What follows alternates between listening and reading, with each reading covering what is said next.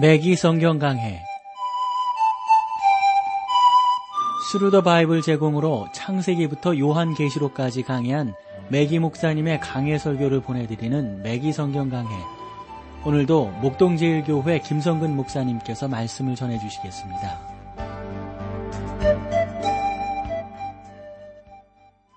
애청자 여러분 안녕하셨습니까? 매기 성경 강해 자 오늘도 여러분들을 아모스서로 모시겠는데 오늘 3장 6절 말씀부터 보겠습니다. 성읍에서 나팔을 불게 되고야 백성이 어찌 두려워하지 아니하겠으며 여호와의 시키심이 아니고야 재앙이 어찌 성읍에 임하겠느냐.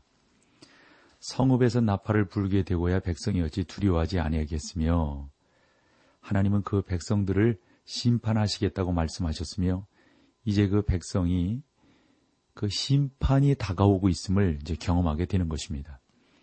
하나님께 응답하지 못하는 것은 아주 어리석은 일이죠. 그래 계속해서 하나님 말씀하시면 그 말씀에 우리가 응답해야 되는데 하나님께 응답하지 않는다면 그들의 생활에 어떠한 결과가 미치게 아, 되는지 또 그 미치는 결과에 대해서 책임을 져야 되는 것이죠. 그럼에도 불구하고 선지자의 말을 기울이를 기울이지 않고 있는 이스라엘 백성들의 안타까운 현실을 우리가 이 아모스를 통해서 바라보게 됩니다. 그런데 이것은 오늘날도 하나님의 말씀이 우리 가운데 들려주고 있지만 그 말씀을 거부하고 있는 수많은 사람들의 모습과 다를 바가 없다고 봅니다. 여호와의 시키심이 아니고야 재앙이 어찌 성읍에 임하겠느냐? 여러분 이것도요. 아모스는 어떻게 말합니까? 예? 이렇게 말을 하고 있습니다. 여호와께서 행하시지 않고서야 그 성읍에 재난이 있겠느냐? 사랑하는 성도 여러분, 이것은 하나님의 자녀들의 생활 가운데는 우연한 일이 없다 하는 것입니다. 어떤 결과가 나오려면 먼저 원인이 있어야 합니다. 하나님은 이 우주를 어리석게 운행하시지 않습니다. 그러므로 재난이 닥칠 때는 반드시 거기에 교훈이 있다고 하는 것. 그래서 여러분, 저는 교회에서도 그 하나님을 경험하는 삶, 블랙가비 목사님의 그 책을 나눌 때 거기에 보면 하나님의 음성을 듣는 법이 있는데 하나님의 음성을 어떻게 들을 수가 있는가? 성경을 통해서 하나님의 음성을 들을 수 있어요. 기도하며 하나님의 음성을 들을 수 있습니다. 사람들을 통해서 하나님의 음성을 들을 수 있어요. 특별히 여러분 예배 시간에 설교를 통해서 하나님의 음성을 들을 수가 있습니다. 그러면서 그 양반이 중요하게 여기는 것 중에 뭐냐면 환경을 통해서 하나님의 음성을 들을 수 있다. 예수 믿는 사람들은 우리 앞에 펼쳐지는 그 환경이 우연이라고 하는 게 없다는 거예요. 다 우연과 같은 필연이 있을 뿐이다 하는 것이죠. 여호와께서 행하시지 않고서는 여호와께서 말씀하시지 않고서는 우리 가운데 되어지는 것이 없는 것입니다. 그러므로 그 말씀에 귀를 기울여야 하는 것이죠. 우연이 없습니다. 어떤 결과가 나오면 먼저 원인이 있다고 하는 사실을 알아야 합니다. 하나님은 이 우주를 어리석게 운행하시지 않습니다. 그러므로 재난이 닥칠 때는 반드시 거기에서 교훈이 있음을 배워야 합니다. 뭐 우리나라도 보면 태풍이 오고 뭐 가뭄이 오고 더러는 여러 가지가 왔을 때 여러분 그 가운데 교훈이 있다고 하는 것을 우리가 배워야 합니다. 그러나 우리는 교훈을 배우지 못합니다. 우리는 또한 2차 대전을 통하여 들리는 하나님의 경고의 음성이 있었음에도 불구하고 듣지 못했어요. 일제 시대를 통해서 우리가 듣지 못한 경우가 많아요. 유교를 통해서도 그렇습니다. 여러분 한국 교회사를 보면 교회가 힘들고 어려움을 겪을 때 경랑 속에 있을 때 영적 싸움을 하고 있을 때 국가도 어려워졌다고 하는 걸 아시겠습니까? 그러니까 하나님의 음성을 듣지 못하면 여러분 망하게 되는 것입니다. 사랑하는 성도 여러분, 하나님은 죄 가운데 있는 민족이 평안과 번영을 누리도록 하시지 않는다는 사실을 알아야 합니다. 비록 잠시 동안의 평화와 번영이 있을지 모르지만 반드시 그 뒤에 심판이 오게 된다고 하는 사실을 우리가 알아야 합니다. 아모스는 모든 결과에는 원인이 있으며 하나님의 심판이 우연한 사건이 아니라 그 백성들의 죄 때문에 초래된 결과라는 사실을 우리가 분명히 알아야 되는 것이죠. 그래서 아모스가 이러한 경우를 기억하면서 일곱 가지 질문을 던지고 있음을 보게 됩니다. 7절 그 봐보세요. 주 여호와께서는 자기의 비밀을 그 종 선지자들에게 보이지 아니하시고는 결코 행하심이 없으시리라. 아모스는 하나님께서 선지자들에게 메시지를 주신 후에야 심판을 하신다는 사실을 말하고 있습니다.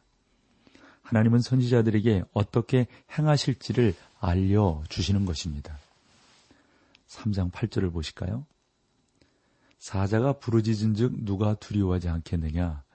주 여호와께서 말씀하신 즉 누가 예언하지 아니하겠느냐? 그 선지자들은 이스라엘에게 하나님의 메시지를 전했습니다. 오늘날의 문제는 사람들이 하나님의 말씀이 없다는 데 있지 않고 하나님의 말씀에 귀를 기울이지 않는다는 데 문제가 있습니다. 하나님의 경고는 그 말씀 가운데 나타나 있죠. 저는 성경이 내일 아침 신문보다 더 최근의 일을 다루고 있다고 늘 믿고 있습니다. 성경에는 우리의 모든 사실들, 이 인류의 운명이 다 기록되어져 있는 것이죠. 내일 아침 신문은 석간이 나오는 정오에 이미 옛것이 되어져 버립니다. 그러나 하나님의 말씀은 언제까지나 유효하고 새로운 것입니다. 미래 심판에 관한 정보를 자기 백성들에게 계시하는 것이 하나님께서 사용해 오신 방식이에요. 여러분, 노아 당시 하나님께서 장차 홍수 심판이 있을 것이라고 몇 년 전에 말씀하셨어요? 150년 전에 말씀하셨잖아요. 그 기간 동안 노아로 하여금 당시 시대에 경고하셨다고요. 하나님께서 심판하신다. 하나님께서 심판하신다. 그것을 그 당시 사람들이 기억하고 실천에 옮겼으면 되는데 그렇지 못했단 말이죠. 그러나 이 세상 사람들은 노아의 메시지에 귀를 기울이지 않았습니다. 우리는 하나님께서 소돔과 고모라가 멸망할 것을 미리 아브라함에게 알려주셨던 사실을 기억해야 합니다. 하나님께서 아브라함에게 소돔과 고모라의 멸망을 미리 알려주신다는 것은 그런 면에서 참 다양한 일이죠. 여러분, 우리가 시험 볼 때도 선생님이 여기서부터 여기까지 시험을 본다. 그러면 훨씬 좋잖아요. 교과서 전체에서 본다? 배운 거 전체에서 본다? 이래버리면 힘들어지잖아요. 말씀해 주신다고 하는 것은 그만큼 감사한 일입니다. 하나님께서 아브라함에게 소돔과 고모라의 멸망을 미리 알려주신 것은 너무도 다양한 일입니다. 너무도 감사한 일입니다. 그 하나님의 역사하심을 우리가 받아야 되는 것이죠. 이와 같이 하나님께서 항상 자기 백성들에게는 행하실 일을 미리 계시해 오셨다는 겁니다. 하나님께서 이 세상에 육체로 계실 때 그 제자들에게 이렇게 말씀하셨습니다. 이제부터는 너희를 종이라 하지 아니하리니 종은 주인이 하는 것을 알지 못함이니라. 그렇죠, 여러분? 못합니다. 너희를 친구라 하노니 내가 내 아버지께 들은 것을 다 너희에게 알게 하였습니다. 이게 요한복음 15장 15절 말씀입니다. 성령 가운데 이러한 신뢰들이 참으로 많습니다. 하나님은 애굽의 요셉에게 장차 임할 7년 동안의 흉년을 미리 알려주셨잖아요. 그리고 풍년도 알려주셨고요. 엘리야도 이스라엘에게 임할 가뭄에 대해서 미리 경고를 받았습니다. 그래서 엘리야는 아합과 이스벨의 궁전에 들어가서 하나님께서 이 죄악된 세상을 비를 내리지 아니하심으로 벌하려 하십니다라는 예언을 했어요. 그 열왕기상 17장 1절을 보면 나의 섬기는 이스라엘의 하나님 여호와의 사심을 가리켜 맹세하노니 내 말이 없으면 수년 동안 우로가 있지 아니하리라 하니라. 그리고 엘리야는 그 궁전에서 나와서 3년 동안 눈에 띄지 않는 곳에 있었단 말이죠. 임박한 심판을 자기 백성들에게 경고해 주는 하나님이시기 때문에 주님은 그 제자들에게 감남산 위에서 예루살렘이 멸망하되 돌 하나도 돌 위에 남지 아니하리라는 사실을 알려주셨습니다. 임박한 심판을, 심판을 미리 예고해 주시는 것이 하나님께서 항상 사용하시는 방법입니다. 비록 아모스가 그 당시 사람들에게 비판을 받았지만 하나님의 이러한 경고를 그들에게 전했을 뿐입니다. 사람들은 심판에 관한 말을 듣기 싫어합니다. 너나 나나 할 것 없이 그래요. 칭찬은 좋아하는데 심판하는 것, 비판하는 것은 싫어한다고요. 그들은 마치 어리석은 타조처럼 모래를 머리를요 모래 속에 깊이 박고 예? 총을 쏘면 말이야 도망가고 그래야 되는데 타조가 그런데요 땅 속에 모래를 머리를 그냥 깊이 박고 이렇게 있는다고 하는 거죠. 사람들은 심판에 관한 말을 듣기 싫어합니다. 일부 사람들은 의사에게 가려하지 않는 것이 있죠. 그 여러분 뭐 안 좋은 소리 들을까봐 그러는 거예요. 자기 몸에 무슨 병이 있는지 확인하고 싶지 않기 때문입니다. 인류는 장차 이 말 심판의 소식을 듣기 싫어했습니다. 싫어하고요. 또 싫어할 것입니다. 여러분이 진리를 가르치고 설교를 한다면 사람들은 여러분을 가리켜 비관론자 또는 우울하게 만드는 사람이라고 비난할지도 모릅니다. 그러나 하나님은 모든 결과에는 원인이 있음을 우리에게 말씀해 주셨어요. 그러므로 하나님은 이러한 말씀을 통해서 우리 가운데 말씀해 주시고 회개끔 하시는데 사람들이 듣기 싫어하는 거 이게 문제예요. 우리가 마음을 활짝 열고 들으려고 애쓰고 노력해야 될 줄로 믿습니다. 자, 여기서 우리 찬송 함께하고 계속해서 말씀을 나누겠습니다.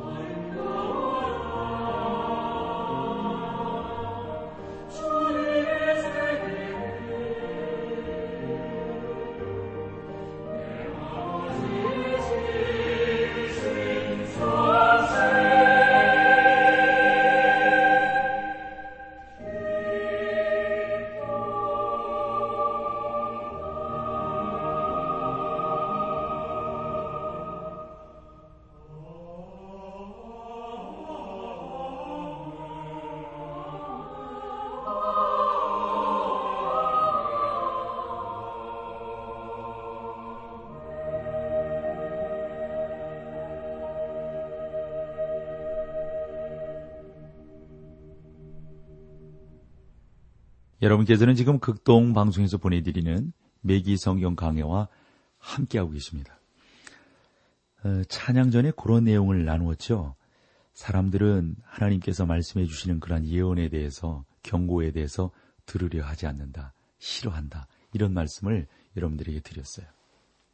하나님은 또한 어떠한 메시지든지 반드시 전해야 할 의무가 선지자들에게 있다는 사실을 분명히 밝혀 주셨습니다.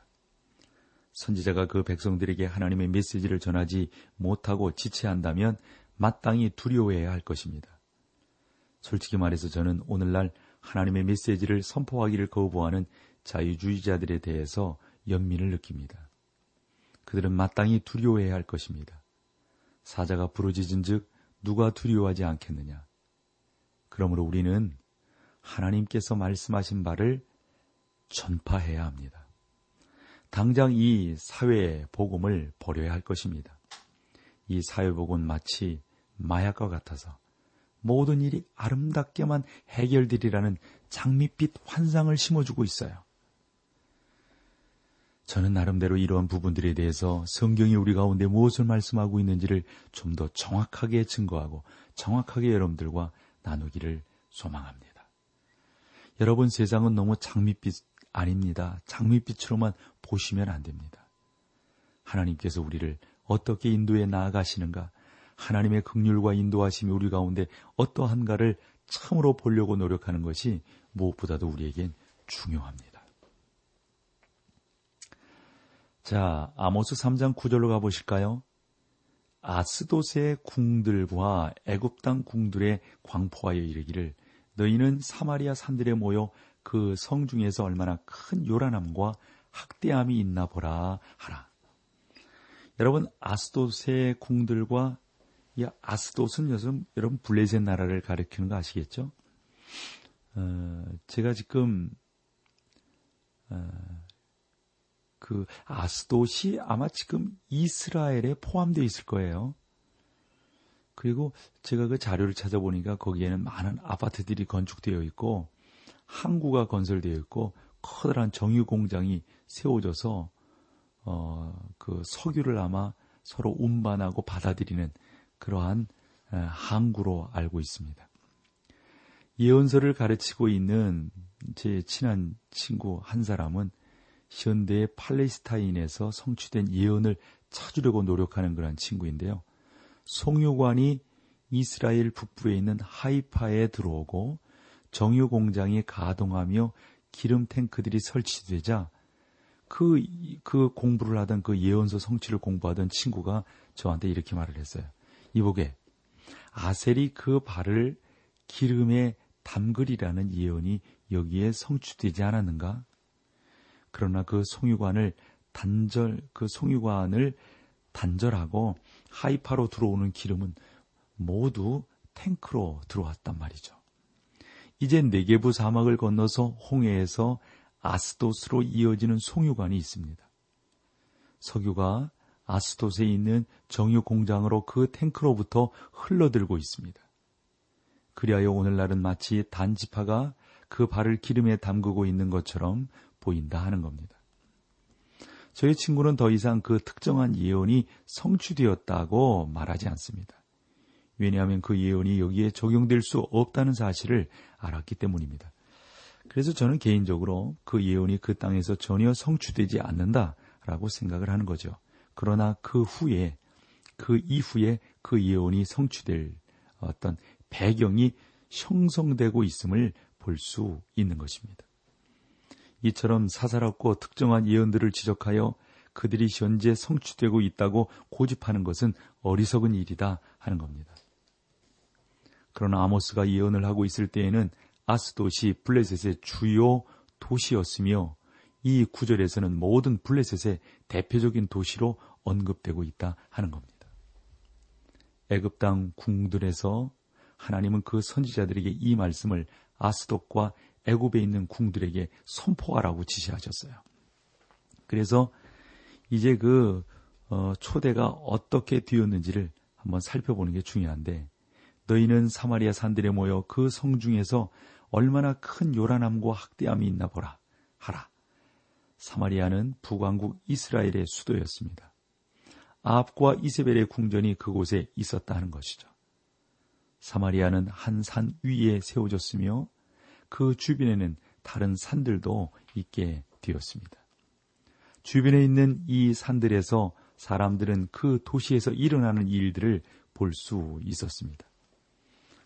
큰 요란함이란 가난한 자들을 압제함으로 야기된 소동을 말한다라고 볼 수가 있어요. 3장 10절로 가보실까요? 자기 궁궐에서 포악과 겁탈을 쌓은 자들이 바른 일 행할 줄을 모르느니라.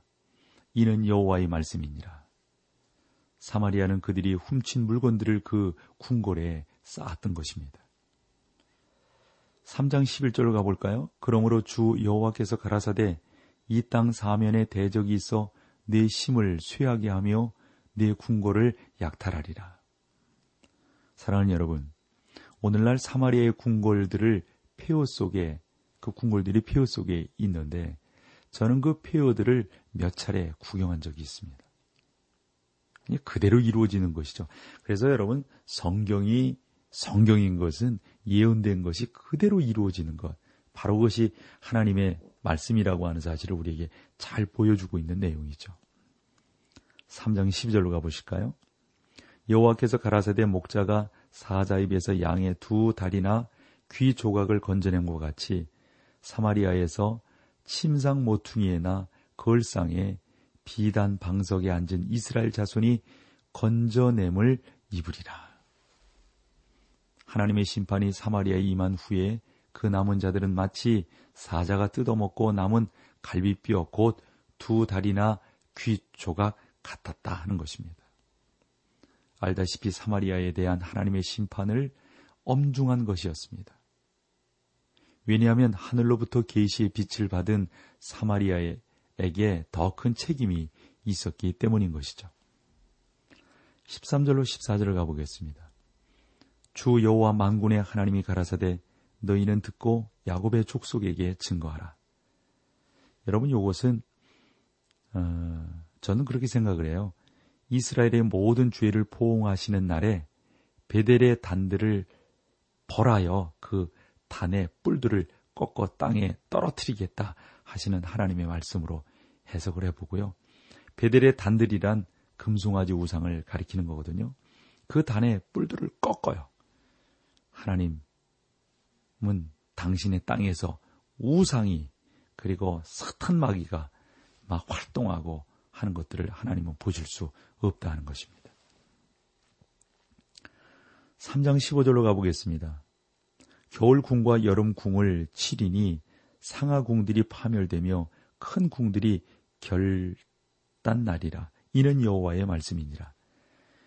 여기 보시면 상하 궁들이 파멸된다고 했는데 아합과 이세벨은 사마리아에 있는 산 꼭대기에다가 궁을 세웠다고 그러거든요. 그 궁은 웅장했어요. 아주 그리고 아름다웠다고 그럽니다. 그리고 특히 그곳으로 어, 많은 사람들이 지금도 여행을 이렇게 가는데 여행 간 분들이 상세하게 그런 내용들을 다 알고 있는데요. 그 궁궐들은 산 기슬 곧 그 산 꼭대기들을 덮고 있다고 합니다. 그 궁궐들에서 사방을 바라다 볼 수 있는 것이죠. 서쪽으로는 맑은 날이 지, 맑은 날에는 지중해까지 보인다고 그래요. 동쪽으로는 날이 맑으면 요단 골짜기가 다 보인다고 그럽니다. 북쪽으로는 멀리 헐몬산이 그리고 더불어 에스드론 골짜기를 볼 수 있다고 그러고요. 남쪽으로는 예루살렘을 볼 수 있다고 그럽니다. 여러분 그렇게 사방으로 말해 이 모든 것들이 다 보이니까 얼마나 장관입니까? 그들은 이곳에 상하 궁전을 세웠습니다.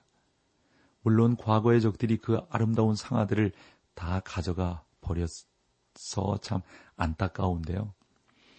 어쨌건 이 상하궁으로 세운데 최근에 그 상하궁이 발견이 되게 되었어요. 사실 이스라엘이 지금 그곳을 발굴하고 있다고 합니다. 우리를 안내한 사람들이 그곳에서 몇 개의 정교한 상하 그릇들이 발견되었다고 말을 해 주었는데 그 가운데 하나가 향수병이에요. 그러니 여러분 그 당시에 향수병이니 얼마나 그 호화스러웠어요. 그리고 많은 그 술병들이 발견되었다고 합니다. 아합과 이세벨은 당시에 가장 아름다운 실내 장식을 하고 있었던 것으로 보여지는 거죠. 그들은 화려한 궁궐에 살았습니다. 하나 하나님께서는 그것들을 멸하시고 끝장내겠다고 말씀하셨습니다.